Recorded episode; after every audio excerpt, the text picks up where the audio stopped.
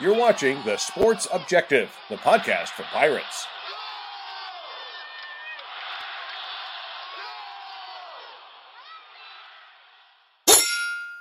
ECU, Pirate Nation, Purple and Gold family.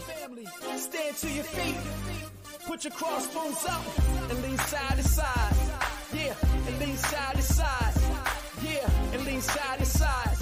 Come on, yeah, yeah, yeah, yeah. Welcome to the island, man. It's crazy in here. A whole sea of purple and gold waving in here. Keep a plank on the shark tank, traders beware, because we got a whole bunch of rowdy sailors in here. You're watching the Pirate Football Playback on The Sports Objective. Join us every Sunday night on our YouTube channel and Facebook Live as we talk East Carolina football. Now, here are the guys. Welcome into the Pirate Football Playback right here on the Sports Objective, brought to you by, presented by L&K Custom Homes. Call Kevin Walker at 336 688 8461. Thank you, KK, for the support of the program. I got to give a shout out to my man, Kyle from the Grange Barber. What's up, dude? What's going on, Dave? As we sit here on a winning weekend for the Pirates, waiting to find out our bowl destination. Um, you know, we'll, we'll, we'll break down the game, how our, our thoughts are on the season, I guess. But uh, could have been better, could have been worse. It is what it is. Seven and five. We have an opportunity to have an eight win season. Would just be the eighth time in the last 22 years we posted eight wins or more. So, uh, and it would just be our third bowl win in the last, no, fourth bowl win in the last 22 years if we can get it. So, uh, lot still to uh, to play for. No doubt, Bubba Rosenbaum, uh, China Grove's very own. Appreciate you, man. All the stuff behind the scenes and Pirates get it done 49 46. And uh, I know there's a lot to talk about, but just happy. Happy. It's kind of like I told my mom um, after the game yesterday survive in advance. It's kind of like a tournament. So, survive in advance wasn't our best game, but we got it done. Yeah, what a wild game it was yesterday in Philadelphia.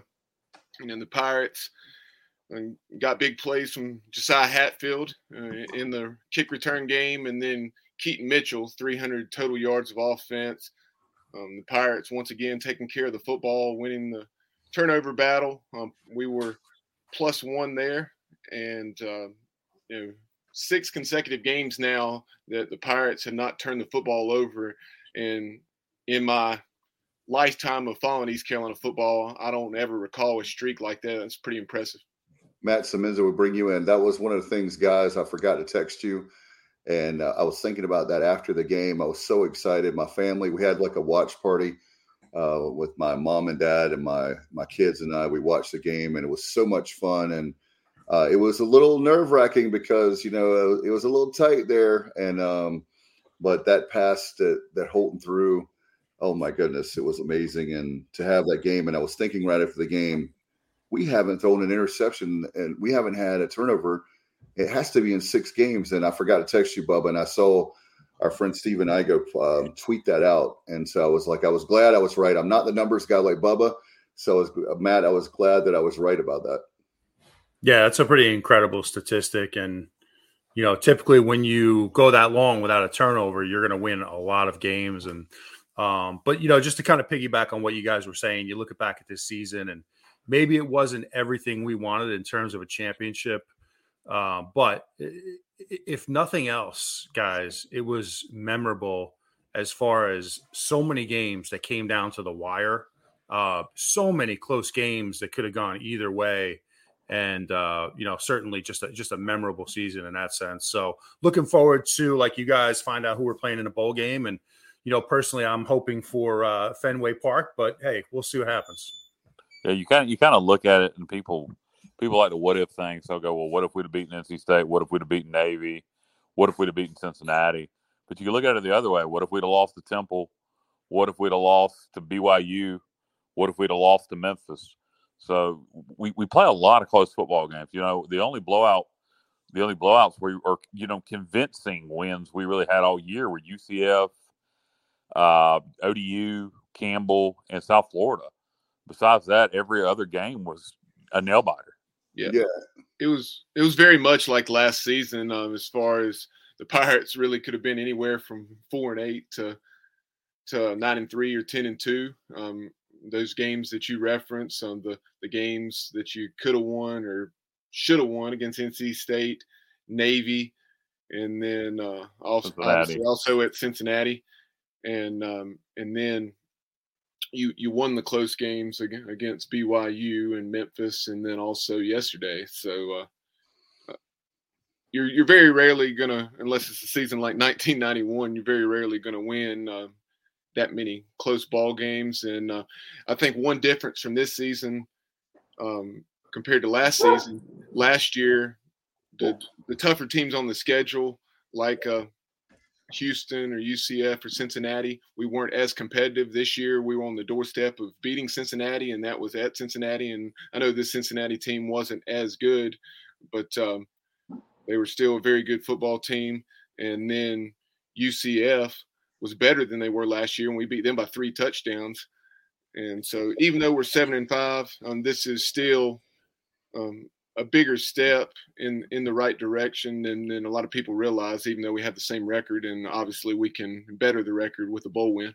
Yeah, I think if you win eight, and and, and particularly if we do end up, and and I personally want Myrtle Beach, but if we do end up with an ACC or SEC opponent and we can beat them, then you really put a positive cap on the season. That's what everybody's going to remember. They'll remember winning eight games, and and you just beat a Syracuse or a Missouri or a, a Louisville, somebody like that in a bowl and uh, get the fan base excited. Um, you know, we'll, we'll, talk about the Temple game, but that's the big question right now: is where are we going bowling? And obviously, there's a lot of talk about what Matt wants, which is the Fenway Bowl. Matt's in Connecticut, for anybody that doesn't know.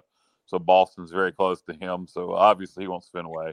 A lot of people want Fenway. I'm a little biased. I'm a little yeah, biased. a little bit. Kind of like me in Myrtle Beach. Uh, exactly.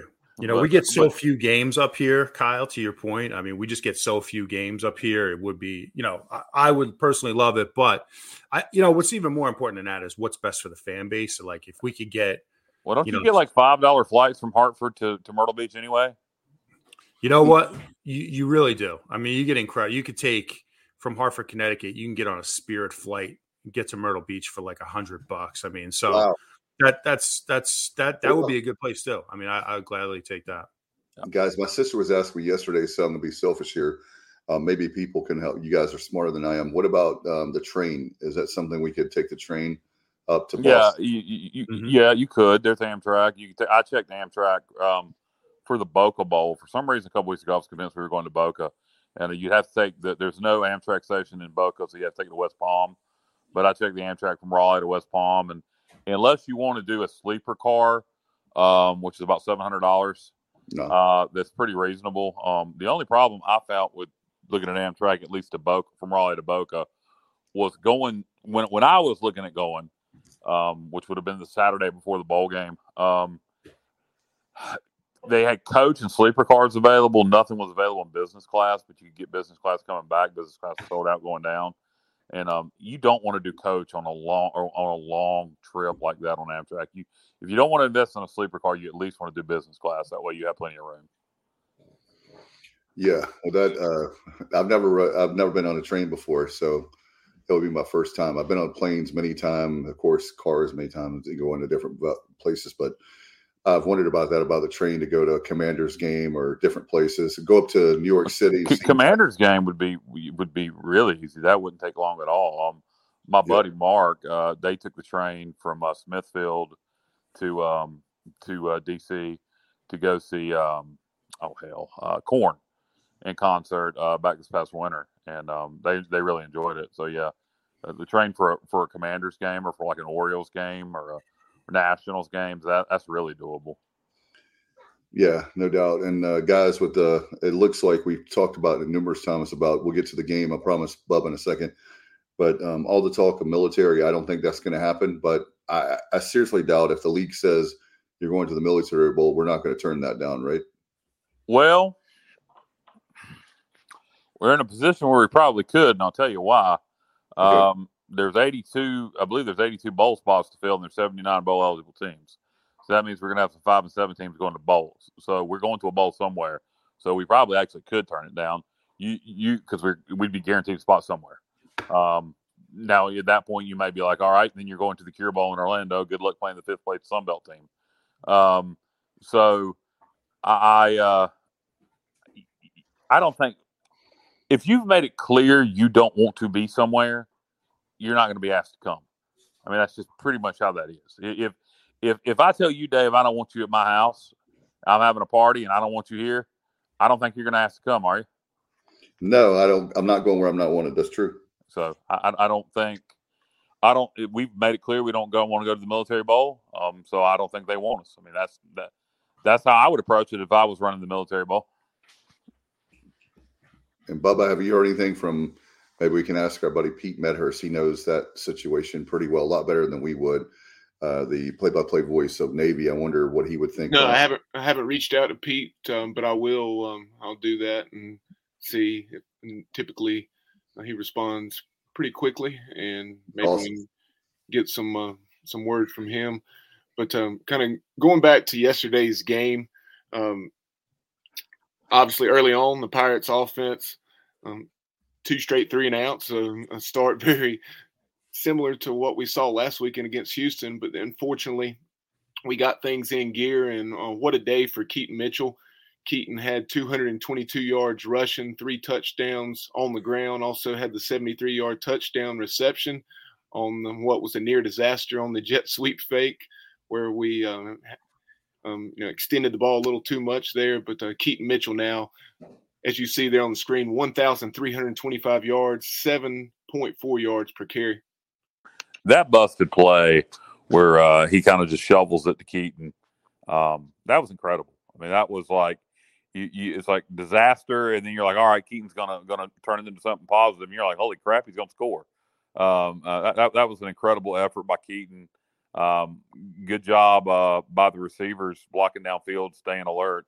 But uh, that that was and, good job by Holton, turn you know getting the ball out of his hand and creating a positive play. But that that's that you ain't gonna see that happen too often. A, a busted play go for a seventy-seven yard touchdown reception. I mean that was an yeah, incredible play. You know, Keaton, Keaton, guys, he's the perfect example when you hear the, the, the phrase "speed kills." I mean, he is a one man wrecking crew, and you know, it, he, I really think it was a strategy going back to before the BYU game for him to kind of, again, what he tries to do is he looks to bounce everything. He looks to bounce everything, get to the outside, and then and then get north, as they say, north and south, and and use his speed. And man, when he when he gets ahead of steam, nobody's going to catch him. So he he's a he is a one man wrecking crew. Um, beyond impressed with what he was able to do this season. Yeah, it's funny that you know it, it, the, when you think of a running back, it reminds you of is Chris Johnson, who played at East Carolina. So you know it, will be interesting if Keaton goes to the league this year. Um, if I was Keaton, and I understand why he'd go to the league, you only get so many carries. Um, running backs' careers are short, but one thing I think Keaton needs to improve on is his receiving skills. Um, he, he he doesn't catch all the balls that are thrown his way, and with that speed, if he could get a little bit better at, at catching the football uh, he he could. I think he could go from you know maybe a third, fourth round draft pick. I don't know what he's predicted to be if they've even done that yet this year. I think he could end up a first, second rounder if he could work on those those those pass catch, catching skills a little bit in the spring and summer and come back next fall. And obviously, that's also me being selfish, just because I want him to come back. Yeah, that's my that's my thing is that I definitely think that he could make a team. Um, but I definitely, but if he had another season like he has the last two, um, three, um, you know, like he has that in a row, then he's a proven commodity. Um, that's to me, I know a lot of people are talking about quarterback, but to me, the key to the season is one of the keys for next year. and We'll talk about that. Uh, Dave's audio just, I think Dave just froze up on us. Yeah. Um, Dave's having was, some technical difficulty there, but um, you know, Dave, Dave mentioned, uh, you know, quarterback play, uh, Holton Ahlers, as we already mentioned, uh, we were turnover free yesterday, and uh, Holton once again taking care of the football. I think he finished 25 out of 37, 314 yards, and I believe it was three touchdowns, no picks, it, or no. Uh, but uh, we'll confirm that. But for the season now, 23 touchdowns, five interceptions, a little over 3,400 yards for Holton. And he, uh, he, he, at least had three touchdown passes. Yeah, yeah, it, it was three Yeah, because um, he had, he had the touchdown pass to Winstead, the touchdown we just talked about to uh, to Keaton on the busted play, and then of course the game winner to Jalen Johnson on the. Uh, and what was incredible about that play, guys, if you were if you went back and watched Holton post game, um, that that play, J- Jalen Johnson was the primary receiver on that play. That was the play called, and he saw him open, but he got pressure and had to scramble and started to run. And he looked up again to see if Jalen was open, and he was still wide open, so he threw it. Um, but that was actually the called play, and he was the primary receiver on that play, even though it looked like a, you know, a scramble drill. That that was the play that was called. Interesting, interesting. And guys, thinking about Holton, man, this he nobody needs a break more than him. I mean, his body is is just banged up. There were reports that he has broken ribs. We we all know about the shoulder issues that he's been dealing with all year, but you could really see it yesterday when he was just trying to run. He's just not running like himself. You could tell he's beat up. So, uh, the, you know, having a chance here for a few weeks to really rest up his body, no contact whatsoever, is, is going to be huge for him because – you know, when he's healthy and he's able to make athletic plays with his feet, he brings a whole nother dimension to the offense. Did you yeah. notice his left hand? I mean, that that throwing hand, he had a glove on it yesterday, and it came out in the post game. Holton said um, when when talking to, to Jeff Charles in the post game, I believe it was on the on the Playfly Sports Network. He, he was just saying that obviously not much was made of that pregame, but the reason he had that glove on his hand, um, you know, he had some type of uh, fracture in one of his fingers, and so he's he was just saying exactly what you're saying. Not only did he have that, but the shoulder deal, and he's beat up in so many ways, but uh, battling through it and still putting that type of performance uh, on the on the field, uh, throwing for over 300 yards despite those things. A fracture in your throwing hand seems like it would make gripping the ball very difficult. Yeah, I'm sure that's, that's one of the reasons he he had that. Why he had that glove. Um, you know, it, was it like a compression glove? What kind of glove was it? Fortunately, it was. Um, I don't know if it was a cold weather glove, but uh, fortunately, we didn't have any really bad um, Philadelphia weather yesterday. It, w- was not nearly what it could have been in, in 2014. I bet it was a compression glove. 54 degrees is what I think, right? Yeah, it was some something along those lines. It was uh, very similar to what it was the previous weekend in, in Greenville, I think. I asked I asked Alexa last night.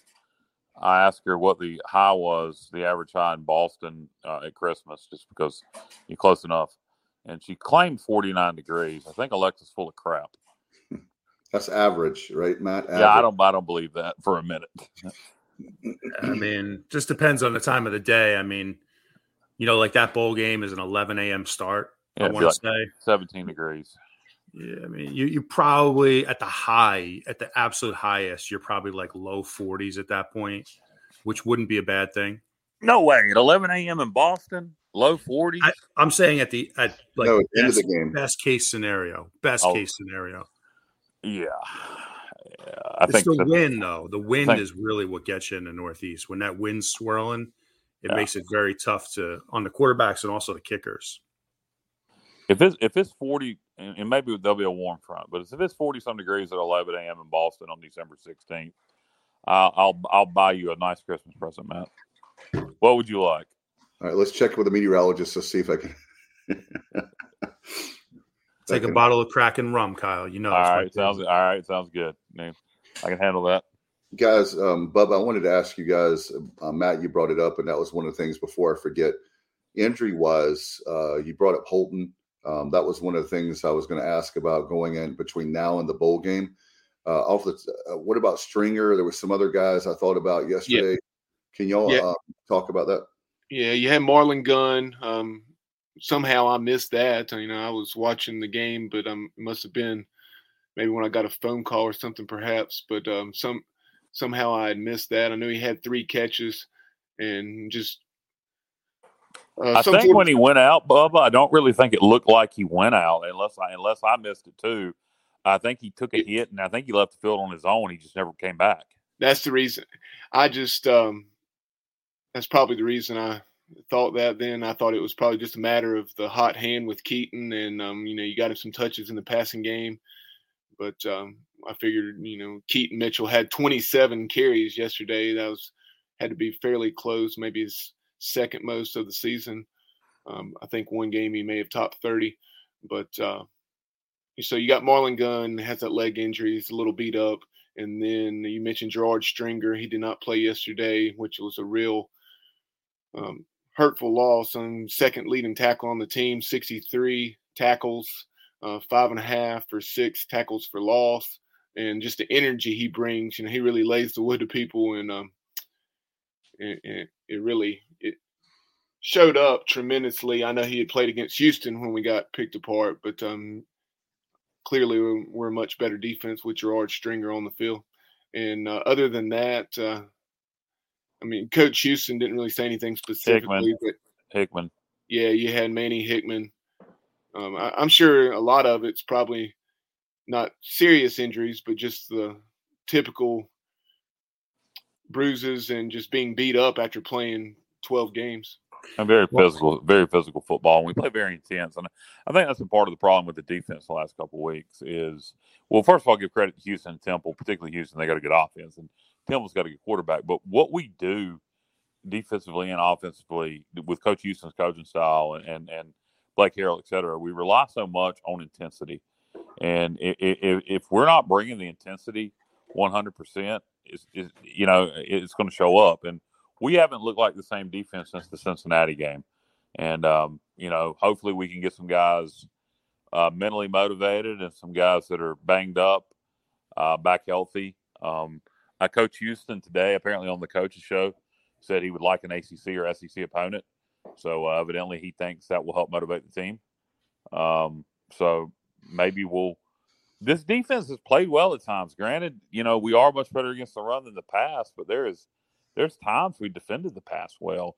Um, the last couple weeks, and particularly against Temple, them throwing over 500 yards on us yesterday, I, I don't, I didn't see that coming. I, I, thought, I really thought that game yesterday was going to be something like a 32-24 type ball game. I did not expect either team to score as many points as they did. And since you brought that topic up, Kyle, uh, of the pass defense, I know Matt was making some comments off air, you know, prior to the show beginning, and, and he had gone back and had a chance to watch some of the the defensive effort yesterday. So, so Matt, uh, going back and looking at things, what were some of those things that stood out? Because, to be honest with you, you know, after what we saw against Houston and knowing what EJ Warner had done to Houston, um, and I really felt as though we, we may be in for a long day and may need to score a lot of points, not necessarily 49 or, but, um, yeah, but I, I had my doubts as to whether we'd be able to slow them down very much.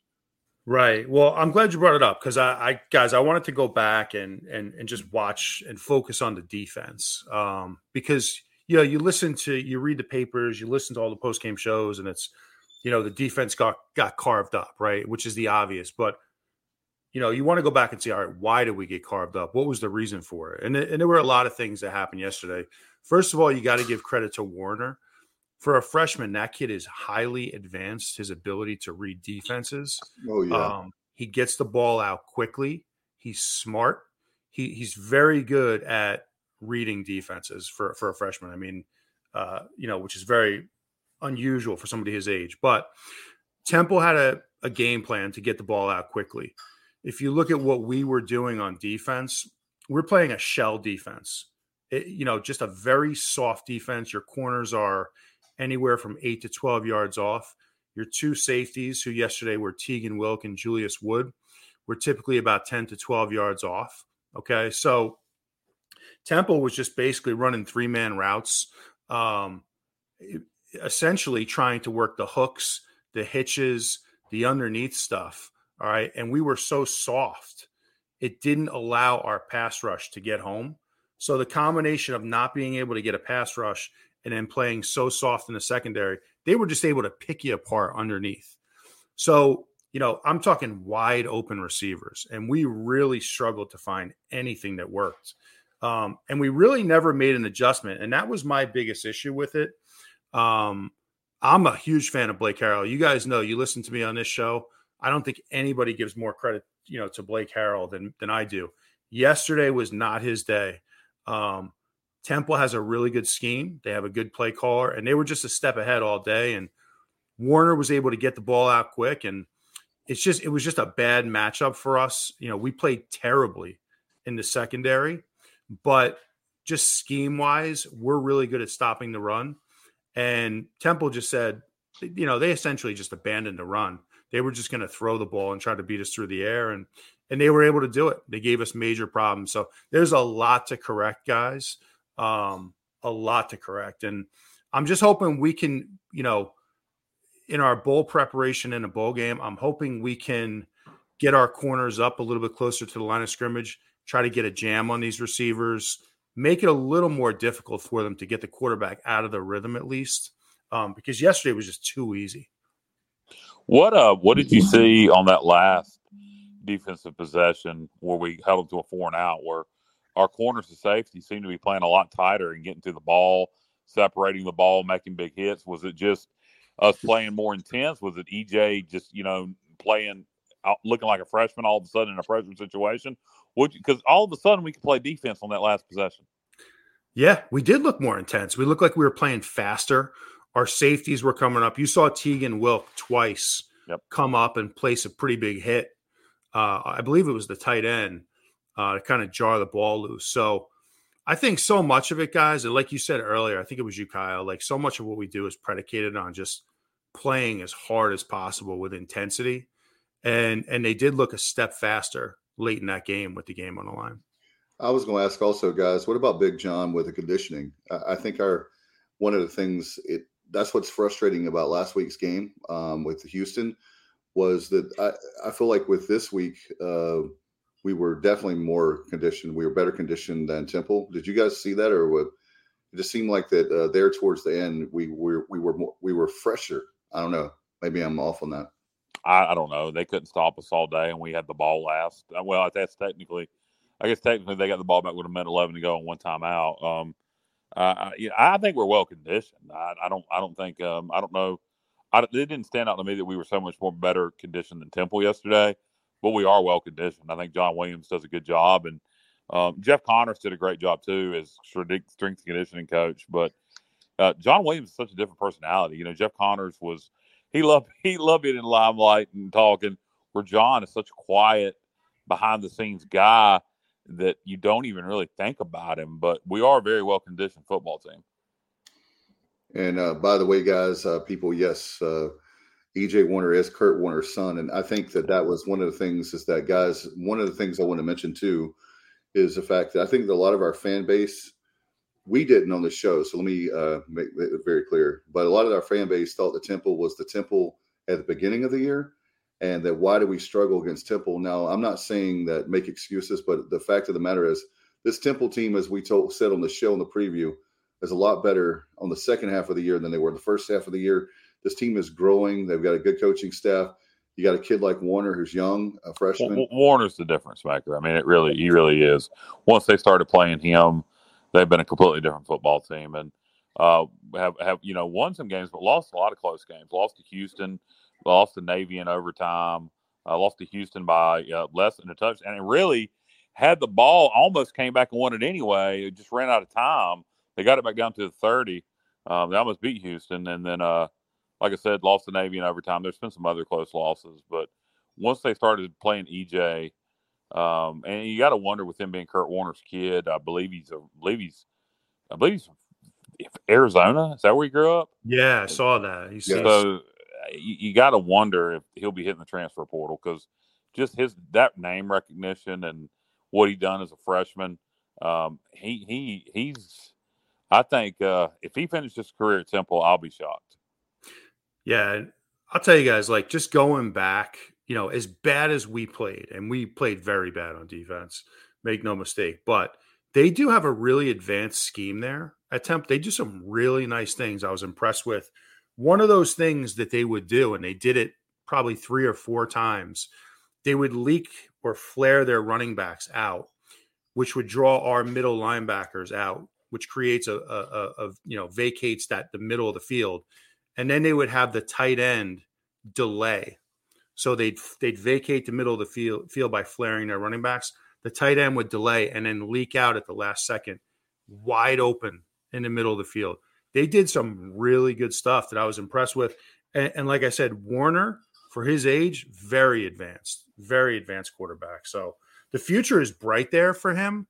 Um, now, I thought we made it way too easy um, and did not play well. But you got to give some credit.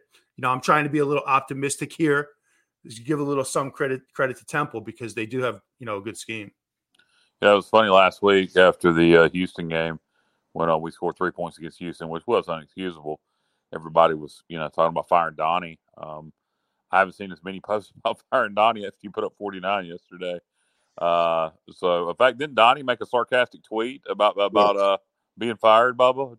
Yeah, that was really that was really funny. That was from some uh, that was from some fake account, but uh, I didn't I didn't check Donnie's official account, but yeah, there there was something from a, a fictional account. Uh, it was underneath Coach Houston tweeted a picture of uh, of his home with the, the purple lights and just saying it was a, a, great day to be a pirate, you know, something along those lines. And then that fictional account posted uh, posted something rather humorous there. Like he had to get a drink before I know you're going to fire me or something like that. my wife just informed me that Big Game Boomer had Keaton Mitchell as their as their top performing running back of the week for whatever that's worth. But uh, if you uh, if you give a crap about Big Game Big Game Boomer and their and their Twitter account, which I don't, um, because of their suggestion for who has the top ECU podcast. um, that changes uh, like the wind, so it's okay. Do what now? That changes like the wind, so it's okay. Yeah, but uh, anyway, they had Keaton Mitchell as their top running back of the week, so uh, good, good for him to get some recognition, no matter who it's from. Guys, one thing I just want to point out about this show, we've never that I can recall, you correct me if I'm wrong. I don't think anybody on this show one time this season has called for any coach to be fired. No. Um, no. we what I like about this show is we can be very critical at times. We're also very fair. You know, like the Blake Harrell situation is an example. We we sing his praises constantly, and, and he does a great job. Last few weeks, not so much. So it's fair, but you can be critical without calling for a coach's head. And I don't think we've ever done that once this year. So, Donnie, if you're listening, we've been critical, but yep. we've never called for your head. Hey, we'll no. have a drink. We'll have a drink with you, but it won't be because we're going to fire you or want you. No, fired. I, I like Donnie. I, you know, I don't think the game's passed him by. I'm fine with him continuing on as OC. As you know, a lot of people may disagree with that and want to change, and I don't think it's going to happen. I, I, think I think Donnie uh, and Coach Houston have a good relationship, and you know, um, quite frankly, if you look at our offensive numbers here this year, they've been pretty good.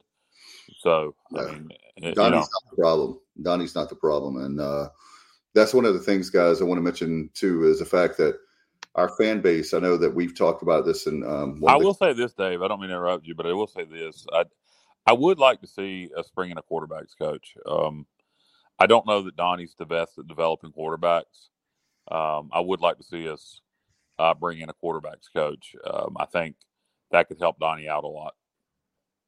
Yeah. So uh, for me personally, I was going to say that uh, this fan base uh, again is so critical um, to the point of not only firing the coaches. You brought that up. I'm glad you said that, Matt. But the fact of uh, you look at this, and we were obviously upset that we want to go 12 and 0, um, 13 and 0, 14 and 0 with a big bowl game, right? And maybe a playoff one day. But considering where this program was, you look at the fact that when Mike Houston took this program, we talked about that at nauseum. But the reason I brought that up is the fact that yes, we we're gra- grateful this fan base cares uh, because that's awesome. But at the same time, if you look at it, um, you would think after yesterday that we lost the game. We won the game, and we are two back to back for the first time since 2014. Think about that. If you're in the fan base, 2014 is the last time we had a back-to-back winning seasons. That's unheard of in Pirate history. We had six straight losing seasons. And to me, the, the fact that the last two seasons we could have 15 wins, if we win the bowl game, we we would have 15 wins. Let's focus on that. Well, I think it's some of the fan base. It's not all the fan base. No, You're no, always no, going to have a negative part of the fan base. Yeah, yeah, I just wish that they would uh, they would lighten up with the fact that you it feels like that we're getting ready to be hopefully eight and five. It feels like we're four and eight right now. I, I, don't, I don't, I don't feel that, dude. I think you're, I think you're letting the negative people get to you too much. Don't pay them any attention. Um, I think it's okay to be disappointed with the defensive performance yesterday, but you should be damn happy with the offensive performance. I think yes. it's okay to think we should have won at least eight games or nine games this year. I, think we should have. I think seven seven yes. wins was was a bit of an underperformance, but it still, you know, it's you, you still celebrate it. It's still seven wins. It's a winning season. back to back winning seasons, like you said, for the first time it's 13 14, and a chance to win eight games. And as I pointed out, uh, we've won eight games exactly seven times in the last 22 years, eight games or more. Yeah, seven times in the last 22 years, and we've won exactly uh, three bowl games, four bowl. Let's see, Gallery yeah. Furniture Bowl, Hawaii Bowl, and St. Pete Bowl in the last 22 years. The eight win seasons came in a they came in consecutive years from 07 to 09 where we won 8 9 9 and then from 12 to 14 where we won 8 10 8 yeah and i'm including 2000 in that yeah in 2000 we we yeah. of course went 8 and 4 yep so it's uh you know it, it's it's still a, a, you know seven wins is a good it, well it's it's it's it's hit in the right direction and to me i always look to me a special season at east carolina is eight wins or more and we have a chance to do that um we have a chance to win eight. We have a chance to win a bowl game, and uh, it could end up feeling very much like the Hawaii Bowl year. The you know the Hawaii Bowl year, we came so close to winning the Conference USA Championship, but then you beat Boise State in the Hawaii Bowl, and everybody remembers the 07 season, the Hawaii Bowl, and look at it as a great season. When the fact is, you know, uh, we should have won the conference championship. So it could be a very similar thing if we go out and, and win our bowl game. Yeah, I think that's a really good point. I'm sorry, I mean to cut you off, Bubba, but what I would like to see, guys, is obviously get that eighth win. That goes without saying, but I want to see our defense right the ship. I don't like the current trend right now. We're seeing defensively. Um, I want to see the defense right the ship. So we'll have an opportunity. We have a chance to get healthy here. I think that's a big part of it. Kind of take a step away from the game for a few weeks, get yourself rejuvenated uh, mentally, and uh, and right the ship because this is not this type of defense is not what we've seen throughout the course of the year. And I and listen, that's not even controversial. Mike Houston will tell you that. Uh, Blake Harrell, I'm sure, is disgusted by it. I'm sure the players are too. So uh, let's hope we can get that done. And you guys, everybody's got to remember, you know, and, and most of you probably realize this. Matt Semez played linebacker for East Carolina from 95 through 97. And so, you know, defense is, is his forte, his cup of tea, and uh, his expertise. So, um, bad defense performance is going to get on Matt's nerves more so than the average fan.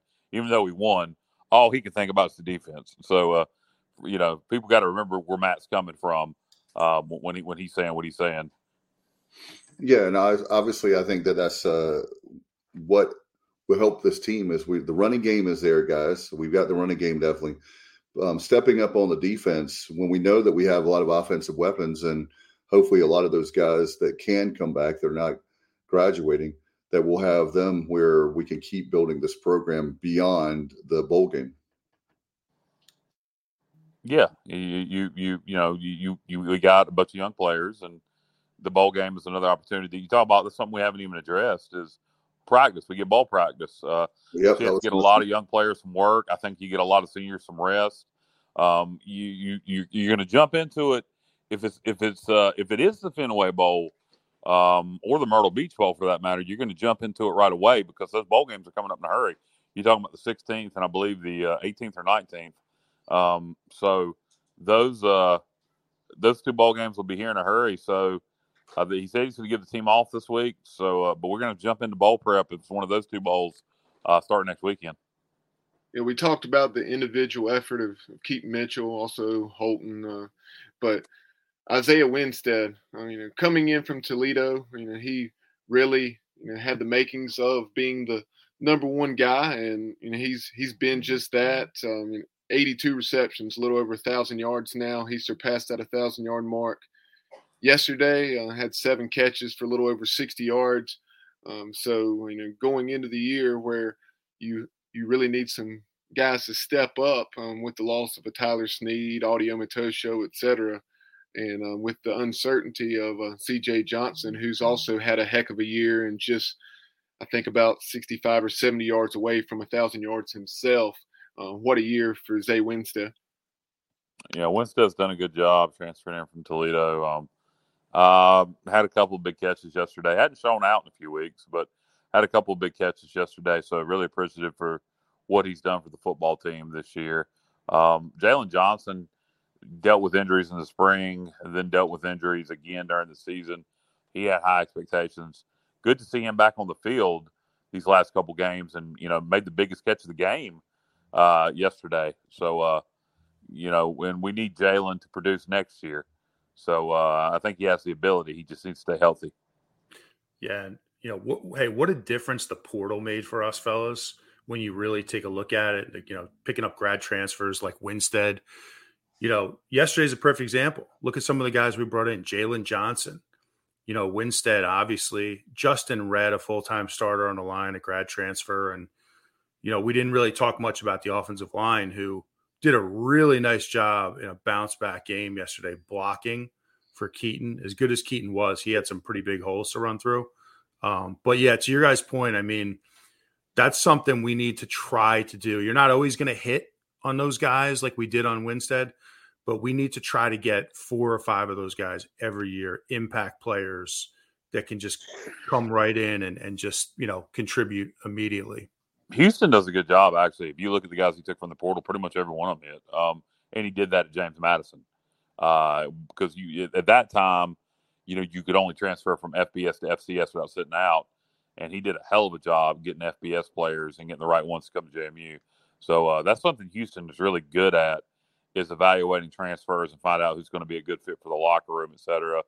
Um, so, uh, do you guys want to touch on? Um, uh, I don't. I, I'm, how can I put it without saying it? Uh, do you guys want to touch on anything about a tight end, or we just want to leave that alone? Uh, we'll. Uh, I'd love to hear it. Yeah. No, Bubba? just, nah, just um, We'll leave it not alone for now. Say what? As a, we'll just leave it alone for now. Yeah, um, we we've had a lot of comments uh, talking about um, the bowl projections and desired um, bowl destinations as well as opponents. Um, you know, Diane Pons chiming in. Have you guys discussed the bowl projections yet? And then other folks um, saying potential matchups. And Jimmy Evans says ECU will be playing uh, Syracuse not in the Fenway Bowl, but in the Military Bowl. And uh, Highly doubtful. he, he said he's uh, confirmed that through a person in the know. So So, so, so that Jon Jon Gilbert's just been told you're not going to get your way. We're going to the military bowl. Well, okay, okay. Um, that'll be interesting to see. That would be good for those of us that I took the week off after Christmas, not because apps because of the bowl, but uh, so I can spend time. I, I can bring my kids to the bowl game, and uh, Matt, that'll be a kind of like a midway point for all of us, right, where we can all meet in the middle, so to speak. Kind of. Yeah, I don't think that's going to happen. I, I don't. I don't see how you blatantly say we're not going to the. You know, we don't want to go somewhere, and then it just ha- to me that makes Gilbert like an idiot. But uh, yeah, I mean, maybe maybe uh, Jimmy's got some good information there. Um, But if I, the, uh, if the conference tells you you're going there, I mean, what you can turn it down, like we said, but that might be we might go to a lesser bowl, right? Yeah, definitely. I think you definitely would at that point. I think you probably end up in the Cure Bowl or something like that. But uh, I, I, I mean, I don't know. Again, I go back to I use the analogy of, and I, and I use it in reverse, but I use it right. Let's say I said I don't want to come to your party, Dave. Your your New Year's Eve party you're having in this fictitious world. I, I don't want to come to your party. You, I got other plans. I don't want to come to your party. Quit asking me. And then you Come to my continue to you're not going to invite me. You're not going to continue to invite me. And that's what we've done. We said we don't want to come to your party. So if you invite somebody after they said they don't want to come, that's a really strange thing to do. So, I mean, Well- maybe maybe they do. Maybe they just really want us because they think we'll travel well. But I I I, I have no problem if, if the military ball versus Fenway ball. I'm not going to get either one of them. Uh, military ball certainly travel wise would be great, but uh, I've unfortunately that's chemo week for me, so I wouldn't be able to go, and um, I'm not going to Boston. So either way, I'm not going to be at either one of them. So it don't matter to me. I, I, I just my thing is I, I feel like it's going to be a Matt's way in the Fenway Bowl. I know Diane. There's a lot of people that are watching and listening to the show that won't, and I would prefer Myrtle Beach because that's the closest. Me too. Um, but Boca Raton, uh, the Boca Bowl would be warm. Um, I want a warm bowl, but um, I just have a feeling because I want the warm bowl, it'll be the opposite. Uh, and play the Georgia, Georgia Southern and Myrtle Beach could be fun. Um, I don't. I- You, you do wonder how fired up the team would get to, to, about playing Georgia Southern. I was hoping App could beat Georgia Southern last night because God, an East Carolina App matchup Oh would fire God. up the fan base and would have fired up the um, the uh, the players. It, it's interesting, and Bubba, you, you, can touch on this some. Um, I was under the impression that if there wasn't enough bowl teams, that any six and six school, despite playing two FCS, took precedence over the APR five and seven. That's true, right? No, according to what me and Bubba are hearing, um, even though there's only 79 bowl eligible teams now, if Buffalo wins this Friday night 80 and there's 82 spots, that App would not, even with six and six with two FCS wins, five and seven teams with high APR would take precedence over App. Is that what you're hearing, Bubba? Bubba must not be at his computer right now, but uh, Bubba's got inside sources at App. That's the reason I asked for Bubba's. Uh, that's that's what he was being being told. So otherwise, App would know they're going to a bowl right now. Um, so it looks like, uh, which is ridiculous to me. Um, I'd rather see a six and six school with two FCS wins get a bowl bid over a five and seven school that has a high APR. And then you, you also, how about the NCAA go ahead and waive James Madison's appeal? Uh, they won seven or eight ball games, and um, I'm going to get to go to a bowl because it's their first year in FBS. That is the stupidest rule, especially when there's not enough teams. Yeah, you, transfer up to, from FCS to FBS and you get bowl eligible. Why the hell should you be penalized for that? Um, it doesn't make any sense. And there's not enough teams now. So instead of having a, I believe it's an eight win James Madison team and a bowl, we're gonna have some. We're gonna have uh, it, it, as few as two, as many as three, five and seven teams in bowl games, which is just just idiotic when there's a six and six team and an eight win football team sitting at home. It's completely idiotic.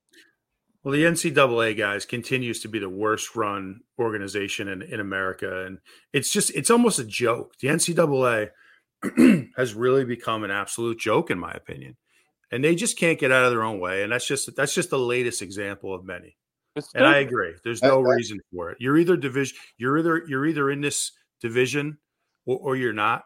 Yep. So so what are you what are you penalizing guys for? I, I heard that the and the rationale, which is stupid. I think we talked about this on a previous show.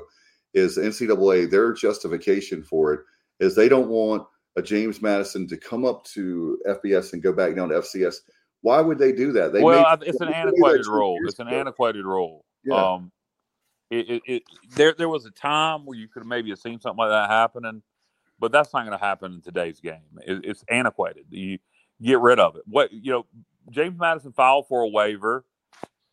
Give it to them. I mean, at this point, there's not enough bowl eligible teams. So instead of us having to watch five and seven football teams playing a couple bowls, let James Madison go to a bowl and let six and six with two FCS wins App State go to a bowl. It makes a lot more sense. It's a lot more appealing than five and seven football teams. And I think APR scores deciding if you get to go to a bowl is utterly ridiculous. I mean, who gives a damn?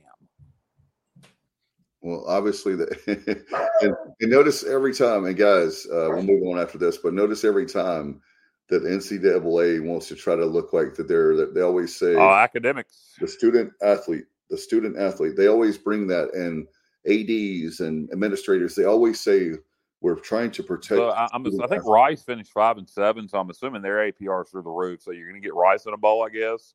And uh, I don't know who else would be. Uh, that's curious that's curious information to look up um, but I just that's uh, Jay says SEC cares they care about academics. Okay, all right, I'll leave that one alone. But uh, anyway, that let's talk about what's up, Sean Richardson. He's in the house. Appreciate him uh, very mu- much. Um, but where do you guys, if you had a, if you're the AD, where would you want to go? I know Cal wants um, the best matchup possible. Well, well, our AD wants uh, if our AD wants mid wants up anyway, so we know the answer to that. So if if if I'm the AD, I want Myrtle Beach because it's close to strip for the fans. Um, I, I, you know I don't know how the players feel. I don't know I don't know why the players want to go to Boston just to play an ACC opponent. I guess I'd want Myrtle Beach. Um, I could see the appeal of, of Boston. Um, I, I, personally also still see the appeal of uh, of Annapolis, although the, the team might not. Um, and then uh, Birmingham. A lot of people want to crap on the Birmingham Bowl but uh, that's played in UAB's new stadium downtown. It's no longer played in Legion Field. So they said they are going to play in there. By the way, I talked to Johnny. Say again. JR, playing JR, in Legion. Jr. helped me out. We were talking about that at the airport last night. Jr. is the best. Johnny Robertson. I yeah, they we thought. See, we all thought that, and apparently something happened with the city. Uh, we were discussing that. Maybe JR. So you're telling me instead of playing that bowl game in that nice new stadium downtown, they're going to play it in Legion? And, oh my God, Legion Field should be bulldozed. That's awful. I, yeah, hope- that, I hope that that's is not true. ridiculous. I hope that's not true, but that's what we were discussing that we um, last night at the airport when we're waiting for um, for the Well, we, Pirates. we need to get confirmation on that. If somebody can can figure out if that game's played at UAB Stadium or if it's played still played at Legion, uh, but you know that's a ball possibility that's come up. Uh, Missouri would be the opponent that most projections are showing down there. Although I will also say this: when you look at these bowl projections from College Football News and Yahoo Sports or CBS or whoever, half the time they're just guessing. So Yeah. don't take too much in those projections. But I'll tell you guys, location aside for just one minute, I love the idea of playing Syracuse. I, I just really like that idea for a lot of reasons. But I just think in terms of a matchup, it's a really good matchup for for you know, you look at our skill set. You know, obviously we struggle against the pass. We're very good against the run. Syracuse, conversely, they struggle to throw the ball. They're a very physical team on the line. They love to run it. And, and that quarterback is he's the type of guy where he's just always looking to make plays with his feet. So I think that would be a fun matchup to watch, just in terms of you know the opponent. Um, I could care less if we play him in Boston, the military, whatever. But I am kind of I'm kind of hoping we get Syracuse. Yeah, I think that- Syracuse is, a, is appealing not only because of the style of offense they play, but also from an old school East Carolina fan. And I say old school, I'm talking about from the 90s, but people obviously go back way further than that. We used to play Syracuse on a regular basis. So from from that standpoint, um, for East Carolina fans who have been around at least since the 90s, there's some history there. Yeah, Yeah. they're one of those schools. Like uh, uh, another one that comes to mind is Pitt, uh, up your way. I'm Yeah. gonna give you some love of their Matt. They they're uh, they're one. Um, I love uh, the idea of Louisville, but like Kyle, we were talking about, you don't know which Louisville you're going to get. So I'll give you credit, Kyle. You're right. They had a if, if I'm the military bowl and, and and we really are just adamant we're not going, I would try everything I could to get Cincinnati Louisville in the military bowl. Um, that would be a great draw. It, it would excite Cincinnati fans because you know that used to be a rivalry. It hadn't been played in a while, and um, I, I think Louisville fans because Cincinnati has elevated themselves so much would be excited about playing it. Um, you got you know it's just across the river from each other, but they haven't played in a while. So if you could get Cincinnati Louisville in the military bowl, uh, that's what I would do if I was running that bowl game. Yeah, I think Cincinnati Louisville will be a that would be an outstanding matchup. And um, again, you know, like if you're looking to get away from East Carolina this year, um, then you're right, Kyle. Another thing is the we were talking about the proximity. I mean, that rivalry you hadn't played to that. That would be a great thing too. For um, would you guys? It's not going to happen, but would you guys want to see something like a uh, ECU Duke, ECU NC State, ECU Carolina? You go, ECU, NC, well, ECU Carolina not going to happen. ECU NC State's not going to happen. ECU Duke could happen. I will. I don't want to play Wake Forest. Wake Forest passing game would eat us up. Uh, I Duke's pretty good. Um, I wouldn't mind. Well, Dave just turned into Bubba for a minute. I, I wouldn't. Um, I wouldn't mind Duke so much. Um, if I think it would fire up our, our team, I think we'd come ready to play. Um, uh, a bowl game we haven't mentioned, guys. Um, is a bowl game we have some history in back in the 70s. Uh, the Independence Bowl has the American this year. And uh, what's supposed to be American against Army, Army's not going to fill it, so it's American against the Sun Belt. Um, I, I, I think how old school would it be to see East Carolina Southern Miss in the uh, Independence Bowl? That, that that would be very nostalgic. Absolutely. And uh, Bubba just posted South Alabama. Bubba, Yeah, Bubba, was that projected anywhere? An ESPN projection had us playing South Alabama in the Independence Bowl. I just don't think that Southern Miss is um, as cool as that matchup would be from a nostalgia standpoint. I don't think it's six and six that they'll they'll get that good of a bowl. Probably not, but I don't know what the pecking order is because it would be, they just signed the Independence Bowl because Army wasn't eligible. So I, I don't know what the pecking order is for, for that. You, you you would think that the Independence Bowl will go to the front of the line, but you know those bowls that are already contracted to the Sun Belt. So I, I don't know. Um, you know, I, I It could be South Alabama and Independence. It could be. Uh, it, will definitely be somebody of, of that from that region. South Alabama, Louisiana, the Raging Cajun, or, or Southern Miss would be my guess as one of those three. Maybe Troy. Troy also um, could could end up in that bowl if they don't win the the conference championship game against Coastal. But uh, I believe if they win the conference championship, they'll they'll be in New Orleans.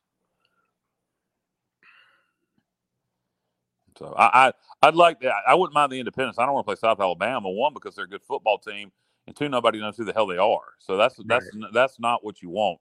You don't want a football team that your your fan your your players are going to be excited about playing, and they're good, so they need to be excited about playing them.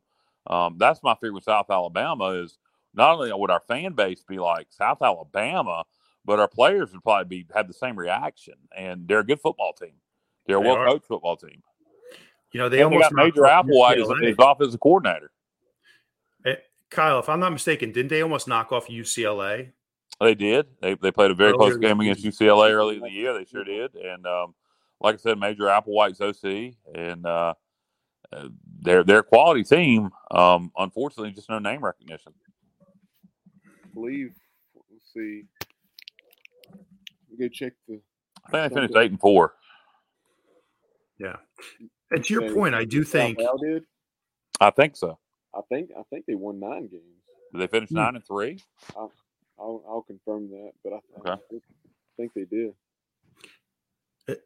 And to your point, though, Kyle, I do see our team getting jacked up for a matchup with a Syracuse, or let's say it was a Duke. I, you know, I'd love to see a Duke as well, or Missouri. They're actually ten and two. yeah, so ten and wow. two South Alabama. You you probably don't want that matchup. Um, uh, because is will our fan get our fans will our players acknowledge how good they are? And probably not. Um, so uh, that guy uh, that guy's done a good job in south alabama be interesting to see how long he stays there before he starts getting other job offers. Also major applewhite is oc it'll be interesting to see before he starts getting more job offers for oc jobs other places. Um, so um, that guy was the uh, he was a defensive coordinator at Missouri, I think, when they hired him. I can't think of their head coach's name. Not sure. Not sure. I know he he um I believe he was defense coordinator at Missouri at the time when they hired him, whatever his name is. Um, but so South yeah. Alabama versus versus ECU has been projected on uh, apparently ESPN. Like I said, I don't pay too much attention to those projections. Yeah, I would hate to see that. And like the thing is too, like why it's so important for your team to be jacked up for the bowl game is because you know you get several weeks of practice out of it, and you know you want to get the most out of it. You want to have your team engaged, like into it mentally. So you know if you have an opponent like a Duke, you know I think the guys would be sky high. You know they'd be jacked up, they'd be excited. South Alabama, I agree. That that is not one that excites me at all. I don't think our team would be excited about it. No, their, head, their head coach Kyle is Kane Wommack. Right, and did he come from Missouri? Am I right about that? Uh, I'll double check on that. That's that sounds right. But whereas Southern Miss, the fan base would be interested, and you know, God knows at least Holton would understand the rivalry, and he could perhaps relay that message to the other players. He, Holton knows the East Carolina Southern Miss history, and uh, he could relay it to the other players. Where if it, it was USM in the Independence Bowl, but um, if it's not USM in the Independence, then um, I really don't want to go there. I have no interest in playing Louisiana in another bowl game, um, and certainly no interest in South Alabama. Though I do think if we were motivated, we'd beat the crap out of Louisiana this time around.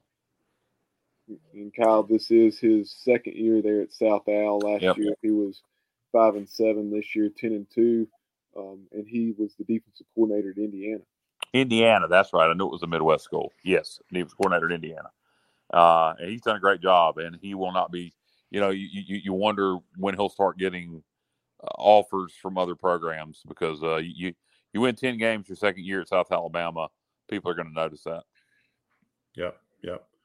Hey, let's just jump back to the military bowl for a second. I mean, there's a there's a few things you know I wanted to get your guys' take on. I mean, the first thing that comes to mind is the, the you know the fact that the players have kind of been there, done that. You know, you want the guys to get a good experience. You want them to see something new. Um, but the, how about the fact that you know Gilbert? It seems, and I you know I'm just kind of looking at this from the outside. It seems holds holds a little grudge mm-hmm. for the way that whole situation went down with Boston mm-hmm. College last year.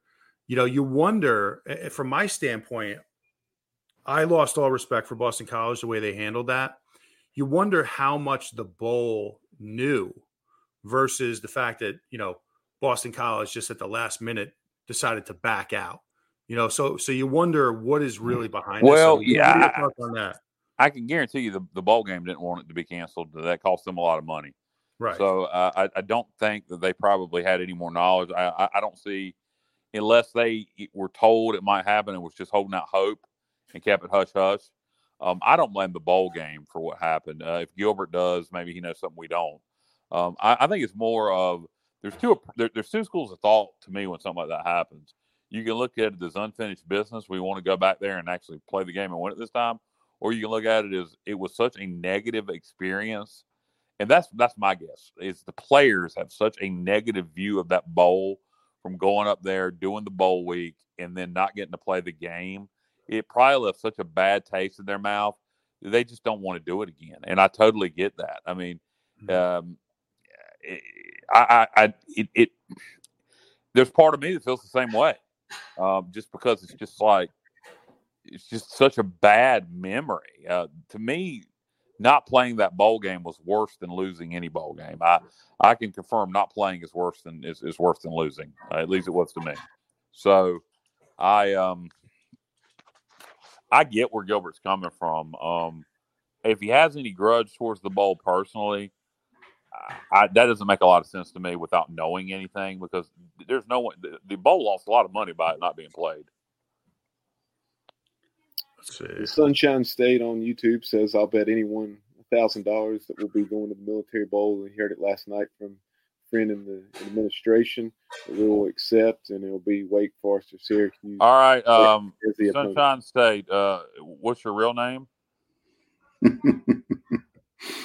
what's your real name? If you post that on the screen, I'm not going to bet you a thousand dollars, but I will bet you. I'll bet you a hundred dollars.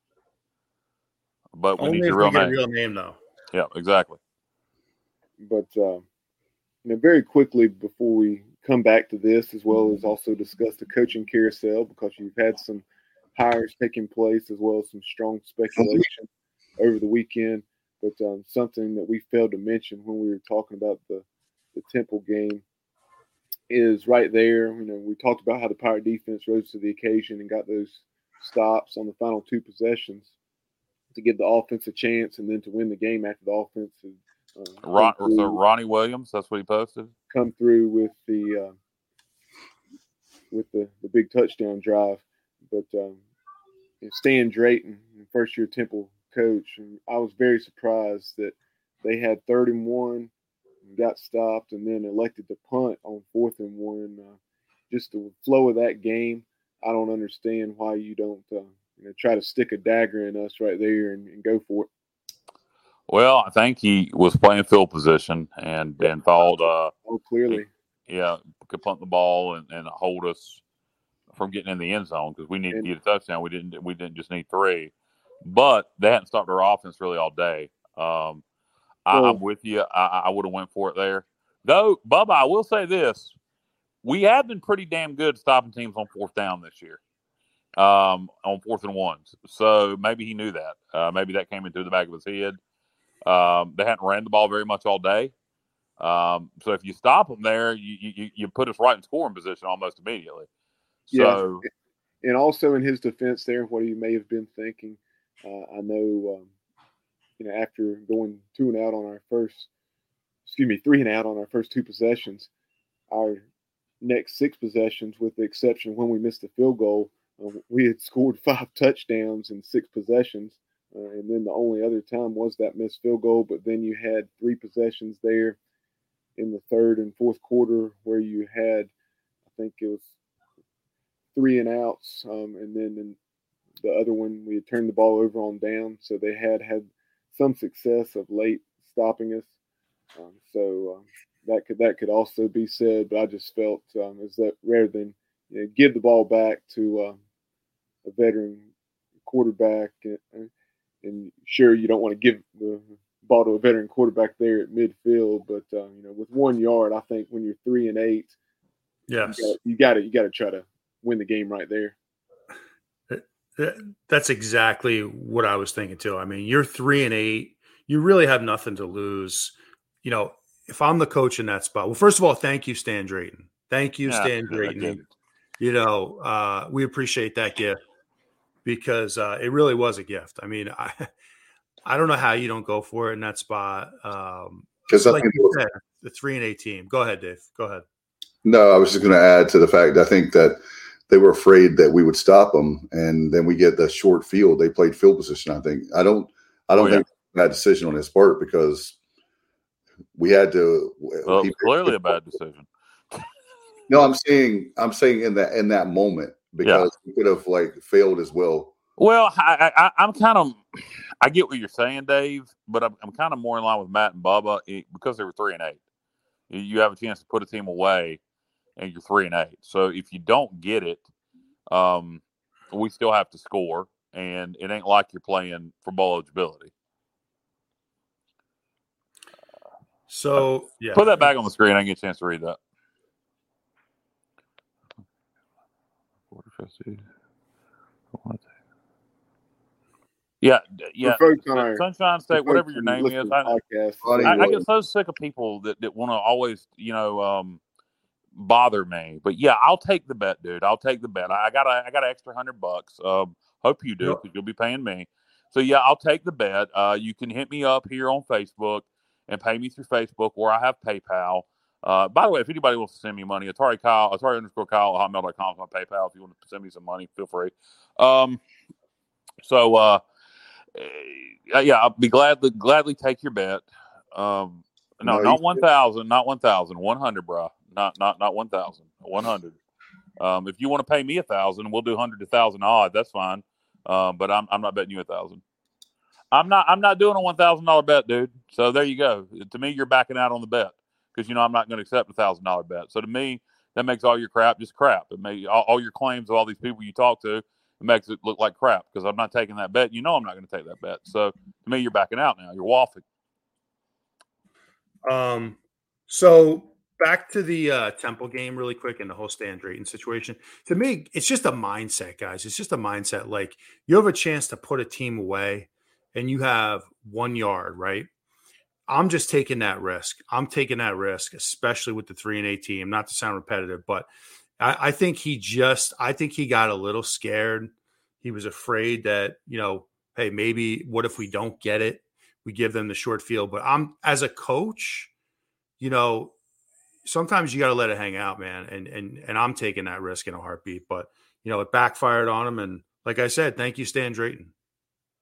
No, and, and we went. Uh, what was it? Uh, Ninety-two yards. I, where, where did we start the drive at? The twelve. Like at least 90 yards. Yeah. yeah. So, I, so yeah, I think I think 88 yards. Fleming, what he caught that punt on about the ten. Yeah, so 90 yards, 88 yards, something like that. It was a long damn drive. And um, what's crazy about it is we finished the drive and there was still a minute and 11 left on the clock, which scared me a little bit. I don't know about you guys. So I was like, oh, it's a minute 11 left. They got one time out. I was like, I, I just pictured overtime. I was like, oh, I do not want to go to overtime. I just pictured them lining up to kick a field goal. And uh, that's kind of what I had in my head is they were either going to make or miss a field goal and we were going to get overtime or not. But uh, glad the defense stepped up and forced a four and out. Uh, that was that was that was incredible. Got me fired up at the end of the game. And my response, Bubba, were you like this? Were, were you like, I can't believe we won? You know, that, that's kind of how I felt. I, I, I really did not think we were going to win that ball game it, it, in the fourth quarter. Once we got the ball back, I, I liked our chances of going down and winning the game. My concern was uh, I did not think Coach Drayton was going to, to punt the football. Yeah. And even though we have been very successful in short yardage situations, just the, the way we were struggling to get off the field yesterday, I had my doubts as to whether we were going to get the stop there or not. Uh, but when, once we got the ball back, I liked our chances of going down and getting the touchdown we needed. And guys, my my concern was that we would score to like just what happened. We scored, which obviously I'm happy we scored. But with the way Kurt, uh, I was going to say Kurt got EJ Warner was Yeah, I don't know what happened. Just Dave like that, vanished. Dave left the building. Yeah, Dave just vanished. But yeah, I get what he's saying, uh, which it concerned me too. We scored. We scored so fast. Would we? uh would would Temple come back and answer and at least tie? And um, they did not. Uh, credit to our defense for stepping it up when they had to the most and forcing that four and out and get the ball back. Holton takes a knee. Uh, they don't even call their last time out, and we walk out of Philadelphia with, with the uh, with the victory. And Dave's back. Sorry, uh, that was a weird thing from our from StreamYard, so just kicked me out for no reason. So sorry about that. Uh, apologize. StreamYard was sick of your crap, Dave. Yeah, you know, guys, and, and thank God. Craig's always good with a one-liner. Dave was abducted by aliens right before eyes. That's right. Uh, but you know, guys, thank there. God, thank God we got that win because yeah. if you end the season on huh. three straight losses after, so so let's just kind of break this down for a second, right? You go back to the BYU game, right? You, you, you beat UCF, you beat BYU. But by you the way, by the way, Matt, BYU won their last three games, wins over Boise State and Stanford. Yep, they look good last night, Kyle. I watched yep. them. Uh, they look good. Um, so you have all the momentum in the world right after that game, and then you play Cincinnati tight. You lose, but you still you're still on you're still in really good shape as a program because there's no shame in losing at Cincinnati by two, even though you probably could have, maybe should have won the game. But then you obviously have the the, the, the Houston debacle. So you had to right the ship. You had to get that win, and you would have had. Imagine going into bowl season, and Mike Houston alluded this uh, to, to, this as well in his uh, post game presser. Going into the bowl season on three straight losses, now you have a fan base that's disengaged. Everybody's pissed off. The players, you know, maybe not as excited to be there. So the the developments in the last, you know, three minutes of that game were were were massive. Yeah, you're you're absolutely right. And he mentioned that. He said he he said he would have been miserable all this week. He said he wouldn't have gotten any sleep. He said he would have made his wife miserable. They lost that game and went into bowl season six and six. So you're right. It guarantees us a win the season no matter what. Uh, so seventh win of the year gives you the opportunity to play for eight. You're on a one game win streak versus three game losing streak. Um, and, you know, despite the defensive performance, the offense and the special teams, you know, righted the ship, if you will. And now you got some positive momentum to build off of. And the st- the mistakes that need to be corrected, uh, it's a lot easier. And I would think from a player standpoint to work on those mistakes that need to be corrected coming off of a win versus a loss, particularly when you're getting ready for a bowl game. And and you you also match last week last year's win total. So you're not going backwards. You at least match what you did last year with a more difficult schedule. That's right. Guys, we one of the things that's been big this week uh, over the last few weeks is obviously the rumor mill when it comes to the, coaching carousel, and there's been so many, right, Bubba? I mean, there's been lots that we've heard, lots of rumors, lots of um, ones that we've uh, been talking about for weeks now. Yeah, we'll start with uh, the one closest to home and most recent, um, Luke Fickell in Cincinnati. You know, with everything he's accomplished there in recent years, um, you know, he's been something that the coaching carousels and different job opportunities, I mean, have had his name in the mix. Um, and it seems as though, um, you know, he has told the team there at Cincinnati that he will be moving on to University of Wisconsin to be their new head coach. Yeah, um, probably a good time. He's done everything. You know, I kind of wondered if he would stay with them going to the Big Twelve, knowing that what he's built but he knows they're probably going to take a step back going to the Big 12. Um, so it's probably a good time to get out. Uh, he's done a lot there. And uh, yeah, we're talking about that right now, Robert. Uh, he, um, so I, I, don't, you know, I, I, think it's, I think it's a good fit. He's a mm-hmm. Midwest guy, Ohio State. He plays physical football. Wisconsin, you know, that's what they're known for, running the ball, playing good defense. Uh, you know, so um, I think it's a good fit. I, I get why he did it, and um, it'll be interesting to see if Cincinnati hires. I really I don't care that much since they're not in the league anymore, but uh, it'll be interesting to see. There's there's some speculation they may hire in house. Um, you know, I I'd be curious to know um, if we if, if they hired in house, how much of that staff they could retain, and how much is he taking with him to Wisconsin. I I think he's going to take if unless somebody gets the head coaching job, obviously, but the amount of money these guys are going to get at Wisconsin, I'm sure he's going to poach most of them. And but to your point, Kyle, I think it's a great fit. I agree. I think it's a great. Fit. I think I think Fickell really wanted Notre Dame, guys. I, I think I that was was kind of like his his dream job, Dave. Yeah. You know, and and obviously Marcus Freeman got that last year, but um, you know, when you think about it, this is kind of like the next best thing I think for him. He's a Midwest guy. He's got those roots. Like you said, Kyle, physical. He loves to use the tight ends, loves to run the football. It's a perfect fit. I think he's going to do as much as I dislike Fickell. Something about Fickell really annoys me. Um, I think he'll do really well at Wisconsin. Oh, it's the losing to him. That's what it is, man. It's but it's also something about his face and that dumb sweatshirt he likes that says team on it.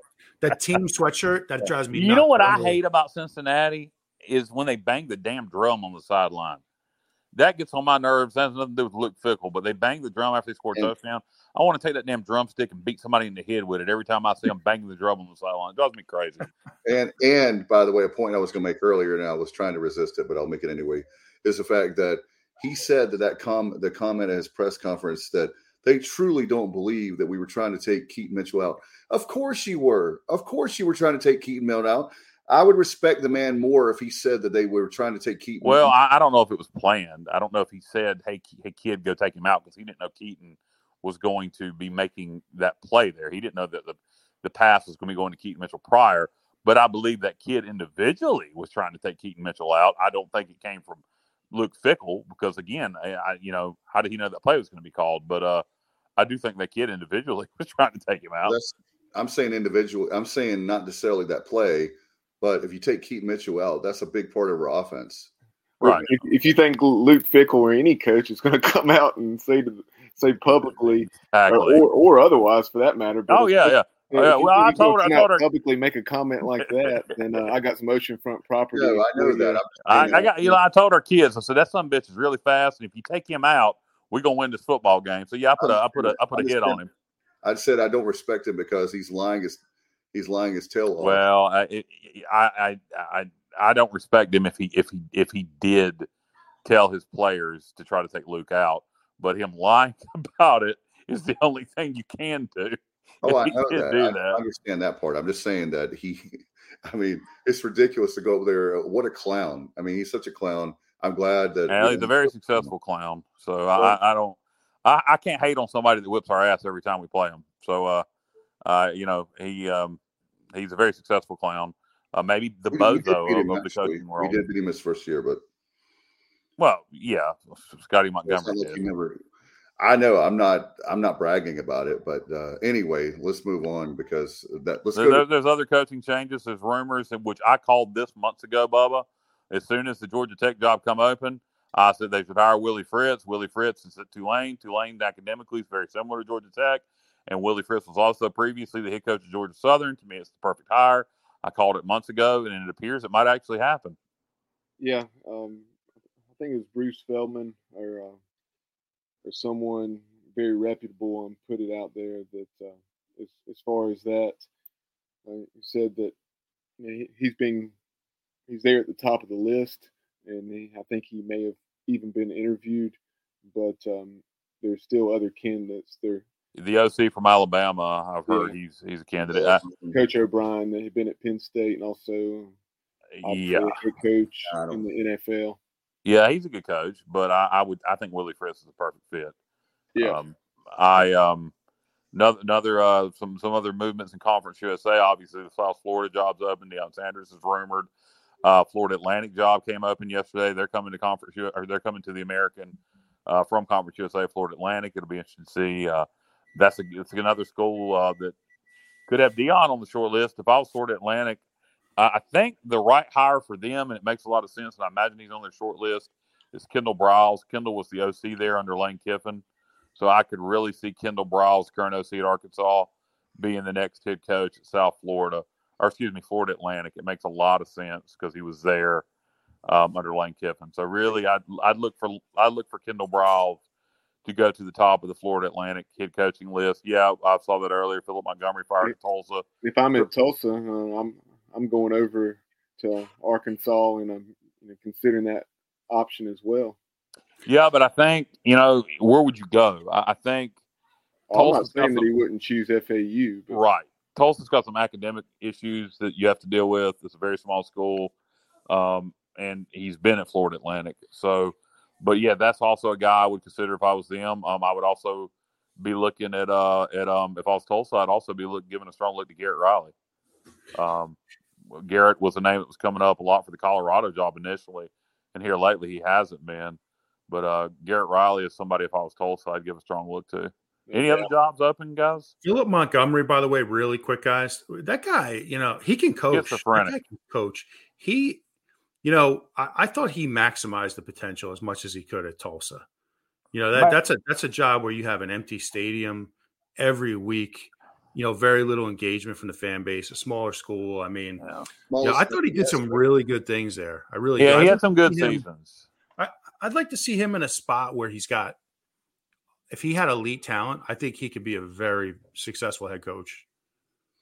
No doubt. In a program where he had support, not even necessarily elite talent, just some somewhere like like in East Carolina. You know, obviously we're not looking at. It, I'm just saying, just as an example, you know, somewhere that uh, has strong support and, and no, he's not a bad coach. and I'm a little surprised they fired him after they beat Houston last night. I honestly thought that yeah. was his job, but uh, I think they were just tired of one year winning nine games, the next year winning four games. So, mm-hmm. um, but no, he's not a bad coach. Um, and I think they had some injuries this year too. So, uh, any other jobs open, guys?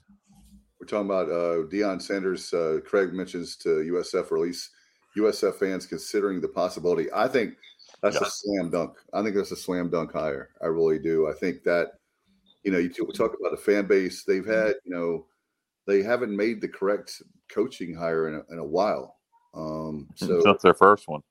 Yeah. So it looks like that uh, they need to have something. I think the fan base is restless.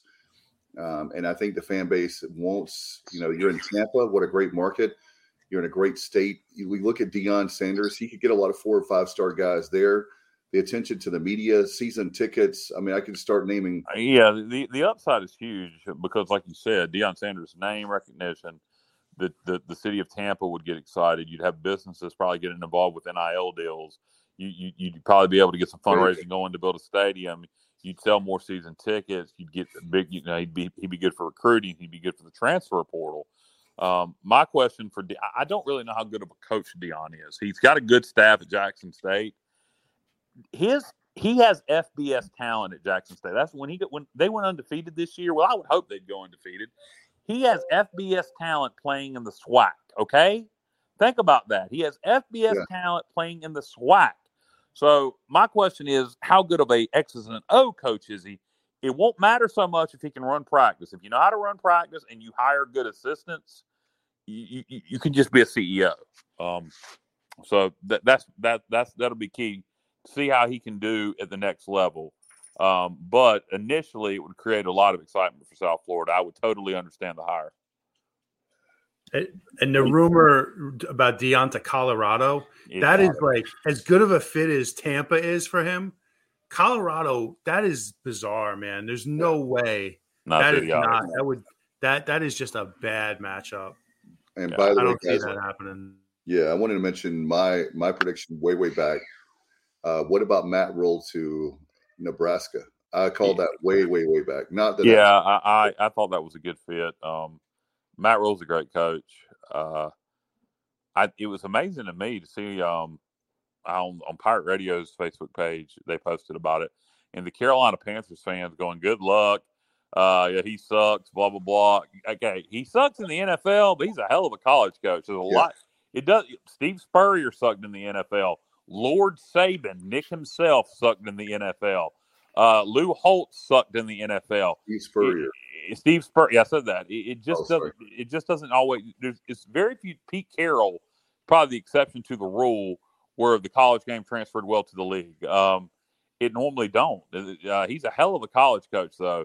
What he did at Temple and what he did at Baylor, particularly when Baylor was in complete turmoil, is incredible. Uh, he'll do good at Nebraska. He'll he'll it'll take him a couple years, but he'll he'll turn that program around to I won't say what they used to be, but he'll have them as a contender in the Big Ten. Now, going back very quickly, and since we just moved uh, off of the topic of Coach Prime, uh, Monica chiming in on YouTube saying it's interesting to see Cincinnati fans now screaming for Deion. Is that Monica that calls in on Pirate Radio? Correct.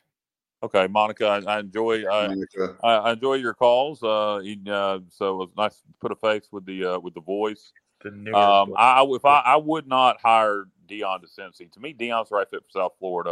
Um, I, I don't I don't like that fit to Cincinnati either. Yeah, And Johnny He's- Gardner brought up the Arizona State, uh, what was vacancy, and they're going to be hiring alum uh, Kenny Dillingham, the offensive coordinator from Oregon, making him the youngest head coach in FBS at 32 years old. And he's a guy that has a an extremely impressive resume. For no longer than he's been coaching, his resume is very impressive. having been offensive coordinator um, at Memphis, Florida State, and Auburn, in addition to Oregon. How the hell do you do that at 32 years old? How the hell are you the offensive coordinator at Memphis, Auburn, where do you, Memphis, Auburn, and and where else did you say? Florida say? State. Florida State, and you're had that connection. and now Oregon, Mike, Mike Norvell. And now you now you're the OC at Oregon. How the hell do you do that? and You're 32 years old. That's incredible. And then also another one that we have not mentioned, um, Coach Shaw resigned at Stanford. Ah, not, yeah. not surprising with the recent lack of success there. Last night they got beat by BYU, um, as BYU finished seven and five. But uh, what do y'all think about that job? you know, you you talk about a guy who had a had a tremendous career at Stanford. His first nine years or so were were ama- he did incredible things at Stanford. I mean, he he was he did a tremendous job. It went off the rails a little bit here the last few years, but the thing about Stanford that's so challenging is you have to have somebody that that understands the academics part of it. I mean, you're talking about you know the Ivy League of the West, right? Isn't that the Right. nickname for Yeah. Stanford? So you got to have the right guy. That's a tough job, man. Like to be able to combine the academics and the athletics, uh, you really need the right guy. So I, I, I wouldn't even be able to begin begin. Willie Fritz would be on my list for them too. That Oh, would yeah. I could see that. I could see that. I think that's a good that would be call. good That's a call. good call. Uh, Yeah, that's a tough one, though. Charlotte had made a hire, and they hired Biff Poggi from from the Michigan staff. Um, And, but- and the fear with him, the fear with Biff Poggi is if he if, if- with Biff is if he has the sports almanac. If Biff has the sports almanac, we're screwed. Um, if Marty has gotten it from Biff, we're good. But if he's got the sports almanac, we're screwed. If you don't get the reference, I'm not explaining it.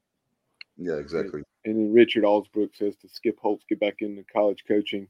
Um, obviously, Skip doing well in the USFL, winning the championship. My, James told me yesterday, uh, Bubba, my buddy Yeah. James, you know, I'm referring to, that UAB uh, has not necessarily going to hire that interim coach to be their permanent coach.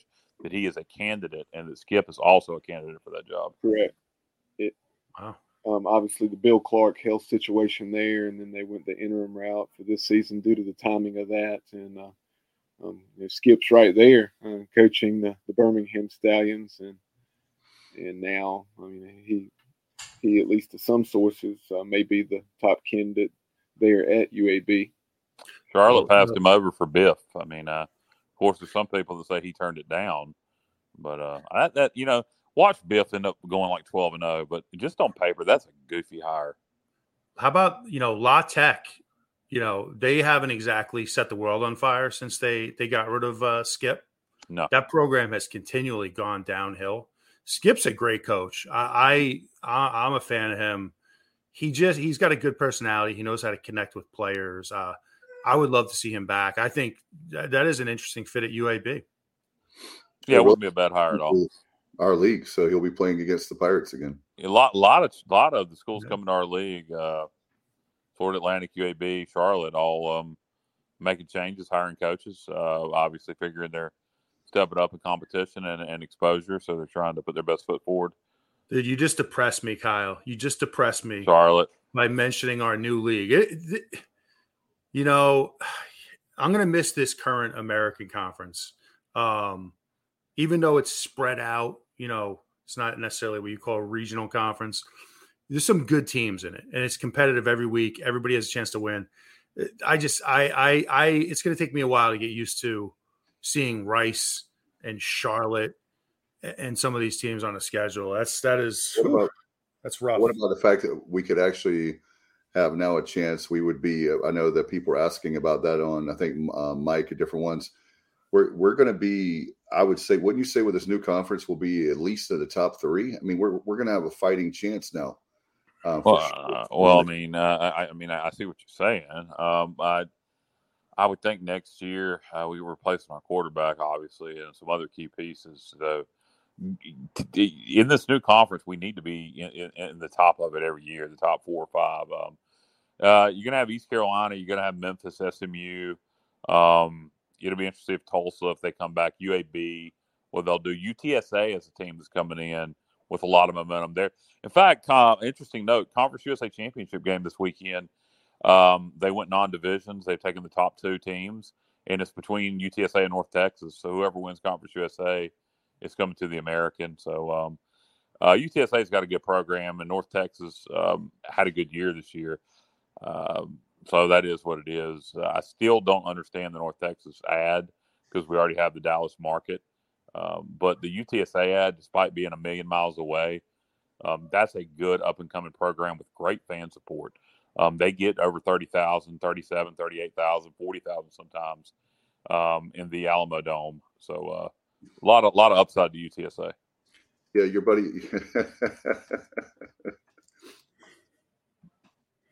That's right, Mark. That's right. I thought I was on mute for a second. Mark, call it like it is.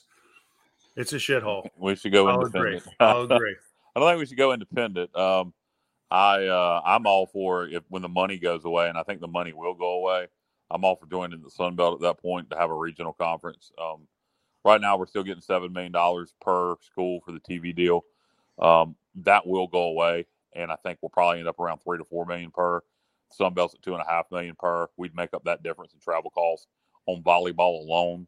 I mean, you're you're talking about your Olympic sports now, all making bus trips. That's going to save you a ton of cash. Um, so uh, I, I believe, I really believe that unless we just all of a sudden start dominating the American and magically get into a Power Five conference, I really believe by 2030 we'll be in the Sun Belt, for better or worse. I mean, that's a possibility. I, I hope that we will continue to raise money like we're doing with the Pirates Unite campaign. Uh, once we get that 60 mil to keep going uh, beyond the 60 mil, because I think it's, uh, we hear all the time about arms race. It's about facilities and winning. And so we the facilities we can definitely do something about as fans. Uh, the problem we have is we can't move Greenville to Charlotte. That, oh, that's going to be a problem that we can't fix. I, I do wonder in the coming years as streaming becomes more and more prevalent and Nielsen ratings and media markets maybe not as important. Um, I, I, I want to know when that's going to start being counted. When do actual eyeballs on streaming? Because you, you can count that. It ain't like the stupid old Nielsen system you, you can actually count real eyeballs. So that's what I want to know. Who's streaming more games, East Carolina or Cincinnati?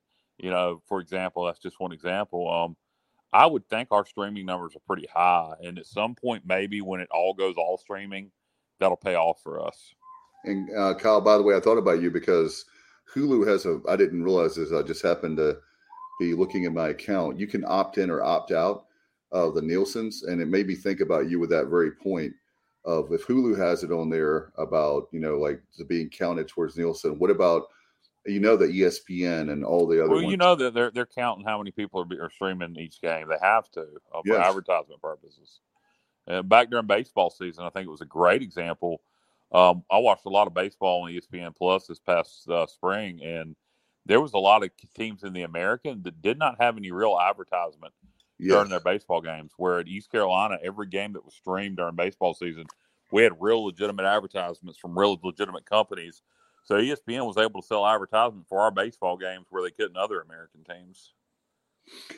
Yeah, I think that we're on the um, when it comes to you know this issue. I hate the term Group of Five or Power Five, as you guys know, but I think we're right there on the bubble. Um, that's what makes it so awkward for us. We're we're not a Group of Five team, but we're not yet really a Power Five team when it comes to facilities, money, that sort of thing. So um, this, uh, you know, Cincinnati, there was an article, I can't remember where I read it, but it was talking about Cincinnati and how it took them 10 years. I don't know if it was Sports Illustrated, wherever I read it, but it was 10 years from the time that they started like fundraising and building their program to get to the level that they are uh, now. Yeah, and they also have the city of Cincinnati for the media market that got them in the Big East which became the American. And to their credit, they didn't go crawl in the hole when they lost their BCS status their Power Five status. You know, they they they kept investing in the program to get in the Power Five conference. But um, I'll say from an East Carolina standpoint, what you mentioned about Group Five, Power Five, I think one of the big problems for East Carolina fans is we've been around for so long. You know, we remember when we had rivalries with Syracuse and West Virginia, and you know, then then we were in the same conference with Cincinnati, and we were in the same conference with TCU, and we were in the same conference with Louisville, and we were in the same conference with UCF, and we've seen all these teams move on, and we haven't. And part of it's been always been bad timing for us. It seems like when expansion happens, we suck, and then part of it's media market and that's something that unfortunately we really, you know, can't do anything about. I think it's the population of North Carolina continues to grow, I hope East Carolina would get credit for the whole state, but Greenville's not going to become a major metropolitan area overnight. Um, I, I, do think the growth of the state as a whole should help us. Uh, and one of the things we need to do is get our reputation back to uh, you know what it once was, as far as supporting the program, traveling to bowl games. So, you know, if you're sitting on the fence and thinking, well, oh, we should be better than seven and five, we should be eight and four, nine and three, maybe even ten and two. So I'm not going to go to the bowl. Um, you know, just keep that in mind in the future. You know, if we if you want us to, you know, go to another conference, uh, just just remember that and you know reflect back on that because if enough people take that approach, then uh, then we won't be where we want to be. Uh, so uh, as, as frustrated as we are with certain things, so let's let's support the program. And, uh, and Mike Radford was chiming in with his uh, love of what the Sun Belt's been able to do, saying it would be one hell of a baseball. Oh my league. God, the baseball league would no be a monster, a monster. Whew.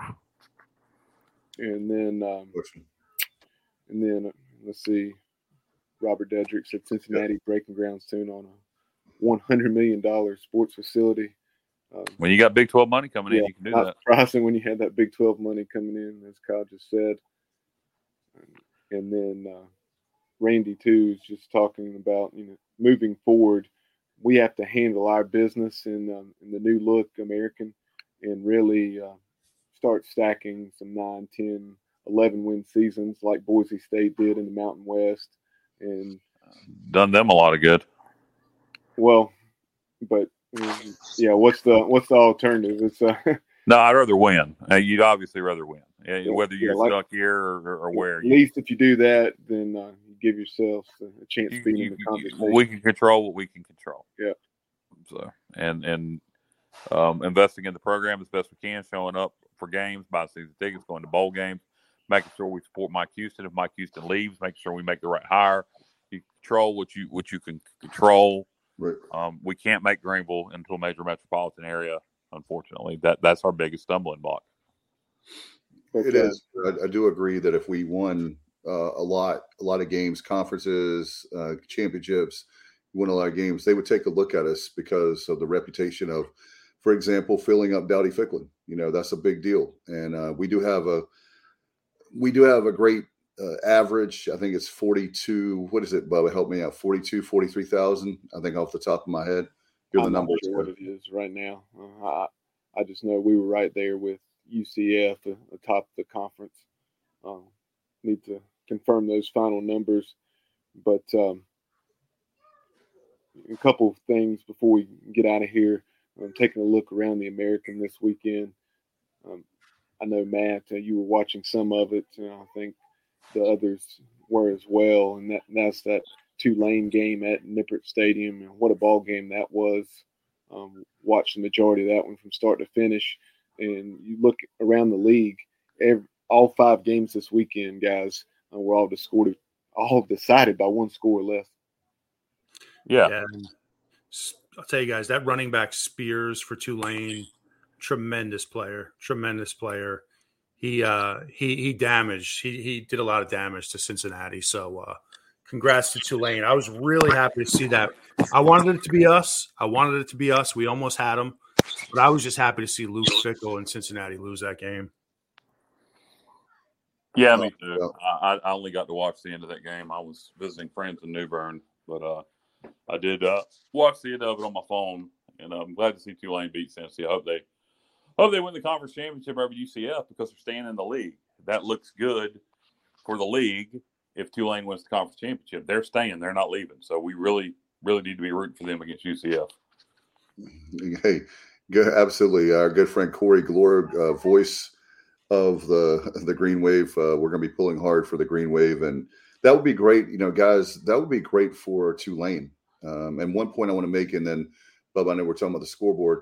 We were talking about the different teams. Look at Tulane. Tulane has had one magical season. Was a '98 but look what Willie Fritz has done. He's built the program up. You look at uh, other programs, we need to step up. The FAU's coming in, the USFs of the world, uh, the Tulsas. If we get some of these uh, great hires like the Deion, like the USF, the American that we talked about is weak. Well, if you start getting some big name hires in there, yeah. Uh, and re- let me, I want to point this out, Dave. Um, Willie Fritz has a very similar re- resume to Mike Houston. They have both uh, won FCS national yes. championships. He did have one FBS stop at Georgia Southern right when they were transitioning before he went to Tulane. But his first four years at uh, at Tulane, his record was very similar to what Mike Houston's is here. Um, and so, to, to, me, while they're not exactly the same coaching style, there's some similarities there and similarity in background. And like I said, through the first four years, very similar records. So uh, everybody should keep that in mind. Yeah, no doubt. That was a. I think Willie Fritz is a great coach. You guys know that, and he took, like I said, Tulane is not an easy. That was another thing I was going to make a point. Tulane is not an easy job, and he took that and he made it uh, a respectable program. And how many years in a row they've gone to a bowl? I mean, so many years. They had a record until I think what, last year. Yeah, they they had went to a bowl two or three years in a row. And Then last year, obviously, didn't go to one, and right. had a very disappointing year last year. But boy, they made up for it this year. Yes, yeah, they yeah. sure did. They sure did. And you know, guys, some really interesting things around the country yesterday. As as Bubba dropped off, I know he wanted to mention it, but uh, who's hotter than South Carolina right now? I mean, Shane Beamer's got that thing moving in the right direction, and uh, I, I actually wasn't surprised at all to see. I thought South Carolina would cover that 14 point spread. I wasn't totally surprised to see them win. But the game that really surprised me was Michigan just just absolutely beating up on Ohio State in the horseshoe. That was, yeah. I call I called that that was the one not that to beat them up, but I thought they would win a tight game, Michigan again. And I think that uh, you know, I personality, I'm not gonna ever hang out probably with Harbaugh, but you have to respect what he's done. And you know, the Michigan fans were so uh, used one of Matt's term, brutal to him. And the last two, they because he could never win the big one, he could never beat Ohio State. Well, he's won two in a row against Ohio State, and Ohio State is a great football team. So, um, and we're going to be taking them on in the big house. So, so it's not like I care about Michigan, but I just find it funny now. You don't hear about those fans anymore. They finally are off his back. I think.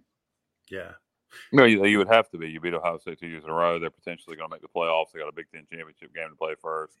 Uh, I guess the score that shocked me as we start to wrap this up, uh, James Madison blowing out Coastal. I know Coastal had the East Division wrapped up of the Sun Belt. Maybe they just weren't ready to play. But James Madison, and they had a backup quarterback, right? And James Madison just wiped the floor with them. Another one. Uh, how about the New Mexico State Aggies wiping the floor with Liberty? And uh, mm. 49 14. 49 14. And not for nothing, New Mexico State had a game canceled against San Jose State. And they're trying to get a FBS opponent for this weekend or next um, to play them, be it San Jose or someone else, um, so they can try to get six and six and get to a bowl game. So a hell of a job by um, Jerry Kill in his first year at New Mexico State. Wow. Um, now, uh, let me ask you guys this question. So, another interesting thing about yesterday is the fact that USC beats up on Notre Dame pretty good. And now all of a sudden, with Ohio State losing, USC slides into that top four. I'm not so sure about that for me. You know, I know it's all about what have you done for me lately. Like, you know, when when it's it's important when you lose right. during the season, but I'm not so sure I'm ready to take USC um, ahead of Ohio State just because they lost to Michigan. Well, I tell you the uh, the one thing I think it's because of eyeballs and the fact that how many years in a row it's kind of like with no offense to Cowboy fans, but every year the Cowboys are going to win the Super Bowl. Well, uh, how many years have we heard from college football pundits? The USC is back. Well, I, I think finally now they they have this is the best season they've had in a long time, and that's why there's a lot of fans in Norman that are very angry with Lincoln Riley because they knew he was a great product. Yeah, I have no problem with USC being in the top four. Um, I think it would be fun to see four different conference represented represented represented in the uh, in the playoff um, if that were to happen. Um, but you, who knows what's going to happen championship weekend? You know, USC could lose, TCU could lose. Um, I think Georgia and Michigan are in no matter what. Um, but it'll be interesting to see what happens with TCU and uh, what happens with uh, with Michigan. Um, and if one of them, it, you know, it, let, us say not Michigan, TCU and USC. Let's say TCU and USC both lose. Then what the hell happens? I guess Ohio State is back in. LSU has eliminated all opportunities for them to get in. Could Alabama sneak back in? slim chance for Alabama. Yeah, I was going to say that, Kyle. Yeah. That's crazy. So I, I don't know. Um, TCU's been an interesting story all year. Uh, uh, they get Kansas State in that Big Twelve championship. So um, I, I don't know. Uh, be interested to see if they make the playoffs. They've been they've been a fun a fun team to watch all year. Monica chiming in saying that the Civil War. I know they technically no longer call it that, but uh, you know we don't. Of course not. Can't can't. can't, can't. Yeah. No, nothing we, screams. Southern. We're not. There's nothing PC about the sports objective, but uh, but Oregon State and Oregon that was a tremendous game. Yeah, and no, nothing says Civil War North versus South like Oregon and Oregon State. So stupid. Uh, but uh, yeah, that was a good game. Um, the Apple Cup was a good one for a while. Um, Washington finally pulled away, but uh, it was a good game for a while. Thanks, Monica, for chiming in. By the way, always enjoy yeah. Monica's calls. Johnny Robertson said, "I'd love to see Caleb Williams on the biggest of stages. He is phenomenal to watch." Amen, Johnny. Jr. Agreed on that one. All right. Do you guys have anything before we go? Thanks to all the viewers and listeners tonight. It's been awesome tonight. Appreciate it. Uh, one other thing I did have, um, just because Monica brought it up, uh, he said it was wild to see South Florida play UCF down to the wire, especially yeah. after falling behind 28 to nothing. And Richard Alsbrook had brought that game up as well, just saying that's, and I, I know it's a, a huge rivalry matchup, but uh, you, you, just never know what's going to transpire from yeah. one Saturday to the next. And as far as, you know, our folks, uh, per, you know, some not just having some concerns with the way the defense is playing, but uh, downplaying our victory over Temple yesterday. But um, yeah, that was a tremendous ball game. UCF having to win it on the last second field goal, and, and now now they will travel to New Orleans once again. And um, you know, kudos, and it should be this way. But uh, hats off to the people of New Orleans and Tulane fans. Is it's looking like um, the stadium, Yulman Stadium, is going to be packed um, as it should be for the championship game between Tulane and UCF.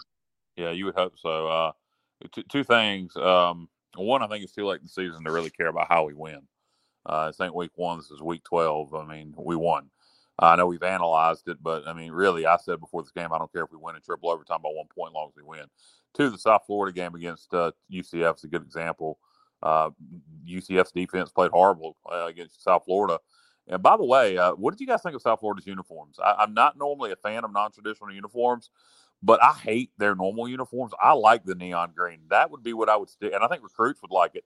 And particularly if you got De- neon Deion, and then you use those neon green on those neon green uniforms all the time. I mean, I that's money right there.